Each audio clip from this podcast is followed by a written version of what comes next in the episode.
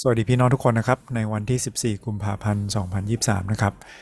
พระพรจากมานาประจำวันเป็นการแบ่งปันข้อคิดแล้วก็พระพรที่ได้รับจากการใช้เวลากับพระคัมภีร์พระวจนะของพระเจ้านะครับวันนี้เป็นวันแห่งความรักนะครับเป็นวันวาเลนไทน์ให้เราได้คิดถึงความรักด้วยเช่นเดียวกันนะครับความรักที่วาเลนไทน์มีเป็นความรักของคริสเตียนเป็นความรักที่เรียนรู้จากพระเจ้าเหมือนอย่างที่พระธรรมหนึ่งยอห์นบอกไว้นะครับว่าเรารู้จักความรักเพราะว่าพระเจ้าทรงรักเราก่อนนะครับวันนี้มานาประจำวันนำเราอ่านด้วยกันจากพระธรรมอิสยาห์บทที่หกสิบสองนะครับพระคัมภีร์อิสยาห์ก็เป็นเล่มหนึ่งที่พูดพยากรณ์ไว้ล่วงหน้านะครับถึงความยากลำบากของอิสราเอลที่ยังไม่มาถึงในยุค ของเขา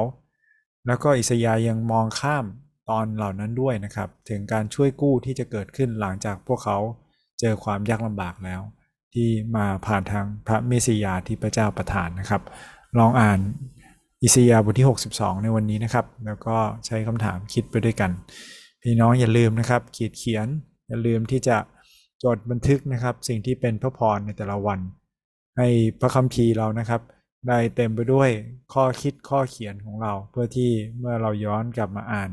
ในแต่ละปีเราจะเห็นว่าเราได้ใช้เวลากับพระคัมภีร์มากขนาดไหนนะครับอิสยาห์บทที่หกสิบสองข้อที่หนึ่งถึงข้อที่ห้านะครับเพื่อเห็นแก่ซิโยนข้าพเจ้าจะไม่ระงับเสียงเพื่อเห็นแก่เยรูซาเล็มข้าพเจ้าจะไม่นิ่งเฉยอยู่จนกว่าการช่วยกู้กรุงนี้จะออกไปอย่างความสุขใสและความรอดของกรุงนี้อย่างคบเพลิงที่ลุกอยู่บรรดาประชาชาติจะเห็นการช่วยกู้เจ้านะพระราชาทั้งหลายเห็นศักดิ์ศรีของเจ้าและเขาจะเรียกเจ้าด้วยชื่อใหม่ซึ่งพระโอษฐ์ของพระเจ้าจะประทานเจ้าจะเป็นมงกุฎงามในพระหัตถ์ของพระเจ้าและเป็นราชมงกุฎในพระหัตถ์แห่งพระเจ้าของเจ้าเขาจะไม่ขนานนามเจ้าอีกว่าถูกทอดทิ้งเขาจะไม่เรียกแผ่นดินของเจ้าอีกว่าซึ่งร้างเปล่าแต่เขาจะเรียกเจ้าว่าความปิติยินดีของเราอยู่ในเธอเรียกแผ่นดินของเจ้าว่าสมรสแล้วเพราะว่าพระเจ้าทรงปิติยินดีในเจ้าและแผ่นดินของเจ้าจะแต่งงานเพราะชายหนุ่มแต่งงานกับหญิงพรหมจารีฉันใดบุตรชายทั้งหลายของเจ้าจะแต่งกับเจ้าฉันนั้นและเจ้าบ่าวเปรมปรีเพราะเจ้าสาวฉันใดพระเจ้าของเจ้าจะเปรมปรีเพราะเจ้าฉันนั้นขอบคุณพระเจ้านะครับสำหรับพระคัมภีร์ที่พูดถึงการช่วยกู้ผ่านทางพระเมสสิยาห์นะครับพระผู้ช่วยที่พระเจ้าประทานให้ในยุคหลังนะครับที่พระเจ้าประทานให้แก่อิสราเอลในอิสราเอลใหม่อย่างพวกเราด้วยเช่นเดียวกันนะครับเราใช้คำถามคิดไปด้วยกันนะครับคำถามประจำของเราข้อแรกคือจากพระคัมภีร์นี้ลองอ่านซ้ำๆดูนะครับมีแค่ห้าข้อเท่านั้นเองมีข้อไหนที่ประทับใจเป็นข้อที่เราแตะใจบ้างนะครับหรือมีข้อไหนที่เราอยากจะเข้าใจเพิ่มเติมนะครับเพื่อที่เราจะได้มีคำถามนะครับที่เราจะได้ตอบจากพระคัมภีร์เรียนรู้จากพระคัมภีร์นะครับสำหรับในวันนี้เนี่ยมีตอนที่น่าสนใจและน่างงด้วยนะครับว่าพระเจ้ากำลังหมายถึงอะไรครับในการที่บอกว่าบุตรชายทั้งหลายของเจ้าจะแต่งกับเจ้าฉันนั้นนะครับแต่ลองมาดูข้อหนึ่งก่อนนะครับข้าพเจ้าในที่นี้หมายถึงใครน่าคิดนะครับว่าผู้เขียนกำลังเขียนถึงตัวเองหรือเขียนถึงคนอื่นที่ไม่ใช่ตัวเองและไม่ใช่เราเท่านั้นนะครับที่ถามคำถามนี้มีคนที่อ่านอิสยาห์แล้วก็งงเหมือนกันนะครับแล้วก็คิดเหมือนกันด้วยคือข้าพเจ้าในที่นี้นะครับไม่ได้หมายถึงตัวอิสยาห์ใช่ไหมครับแต่หมายถึงพระเมสสิยาห์ที่พระเจ้าประทานคือพระเยซูคริสต์นะครับในกิจการขันทีชาวเอธิโอปที่เดินทางมาเยรูซาเล็มเพื่อจะนมัสการพระเจ้าก็มีข้อสงสัยแบบนี้เหมือนกันขันทีถามฟิลิปในบทที่แปดใช่ไหมครับผู้เผยพระวจนะได้กล่าวอย่างนั้นเล็งถึงผู้ใดถึงตัวเองหรือผู้อื่นบอกข้าพเจ้าเถิดฟิลิปเลยได้อธิบายนะครับว่าพระเมสสิยาห์นั้นเสด็จมาแล้วคือองค์พระเยซูคริสต์นะครับและอย่างที่บอกนะครับคำถามวันนี้ที่น่าสนใจคือคำว่าแต่งงานนะครับบุตรชายจะแต่งกับเจ้าฉันนั้นถ้าคิดถึงความสัมพันธ์ในครอบครัวพระคัมภีร์ห้ามนะครับที่พ่อกับลูกแม่กับลูกนะครับหรือญาติสนิทแต่ว่าแต่งงานในที่นี้นะครับมันหมายถึงการเป็นเจ้าของการครอบครองการ ได้ดูแลด้วยเช่นเดียวกันนะครับดังนั้นเวลาเราคิดถึงนะครับว่าเป็นคนมีเจ้าของแล้วใช่ไหมหมายถึงว่าแต่งงานแล้วอยู่ในการแต่งงานเช่นปฐมกาลนะครับที่อับราฮัมนะครับเขาหลอกอาบีเมเลกนะครับแล้วก็อาบีเมเลกได้รับการเตือนจากพระเจ้าใช่ไหมครับแต่พระเจ้าเสด็จมาหาอาบีเมเลกในเวลากลางคืนตรัสกับอาบีเมเลกว่าเจ้าต้องตายแน่ๆเพราะว่าหญิงซึ่งเจ้านำมานั้นมีสามีแล้วหรือมีเจ้าของแล้วนะครับงั้นเวลาเราใช้ในความหมายนี้เราหมายถึงว่าชายหนุ่มเนี่ยแต่งงาน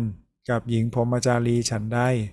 บุตรชายทั้งหลายของเจ้าก็จะแต่งงานกับเจ้าฉันนั้นหมายถึงว่าชายหนุ่มได้ดูแลได้ทนุถนอมใช่ไหมครับเจ้าสาวอย่างไรบุตรชายทั้งหลายคนอิสราเอลในยุคใหม่ใช่ไหมครับก็จะได้ดูแลได้ปกครอง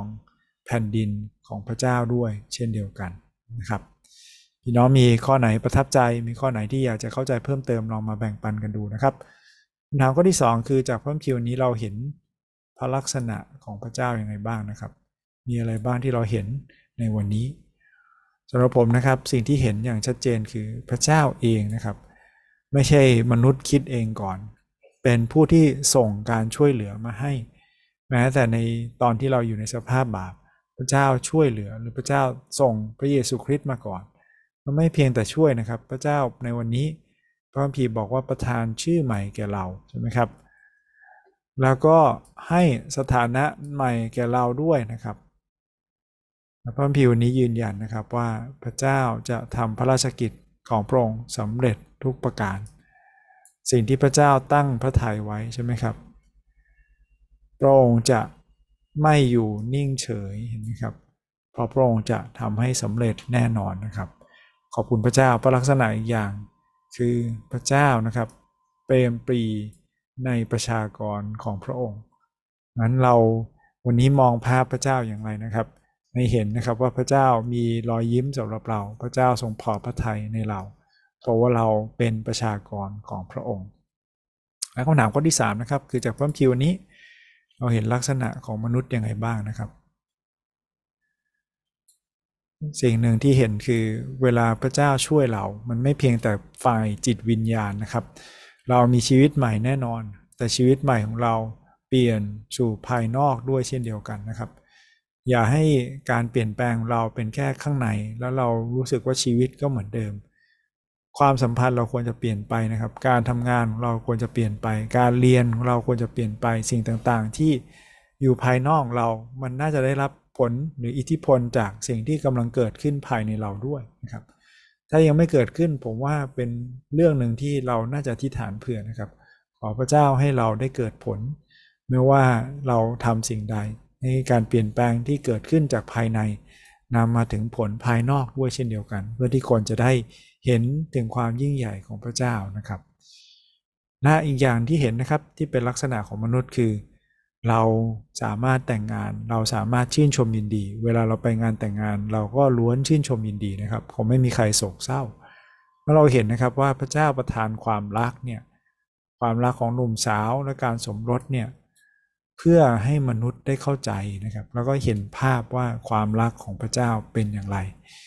ขอบคุณพระเจ้าที่พระเจ้ารักเราและพระเจ้าให้เราเห็นภาพนะครับว่าความรักที่ชายหนุ่มหญิงสาวรักกันอย่างไรพระเจ้ารักเรายิ่งกว่านั้นอีกนะครับถามข้อสุดท้ายนะครับที่ถามทุกวันก็ใช้ประจำคือขอให้เราไม่เป็นเพียงแค่คนที่ฟังหรืออ่านพระวจนะเท่านั้นขอพระเจ้าให้เราได้คิดนะครับก็ตั้งใจสักหนึ่งอย่างที่จะนำมาใช้กับชีวิตของเราเพื่อที่พระเจ้าจะเปลี่ยนแปลงเราจากภายในนะครับสู่ภายนอกเหมือนอย่างที่พระคัมภีร์วันนี้หนุนใจเราท้ายนี้เราอธิษฐานด้วยกันนะครับ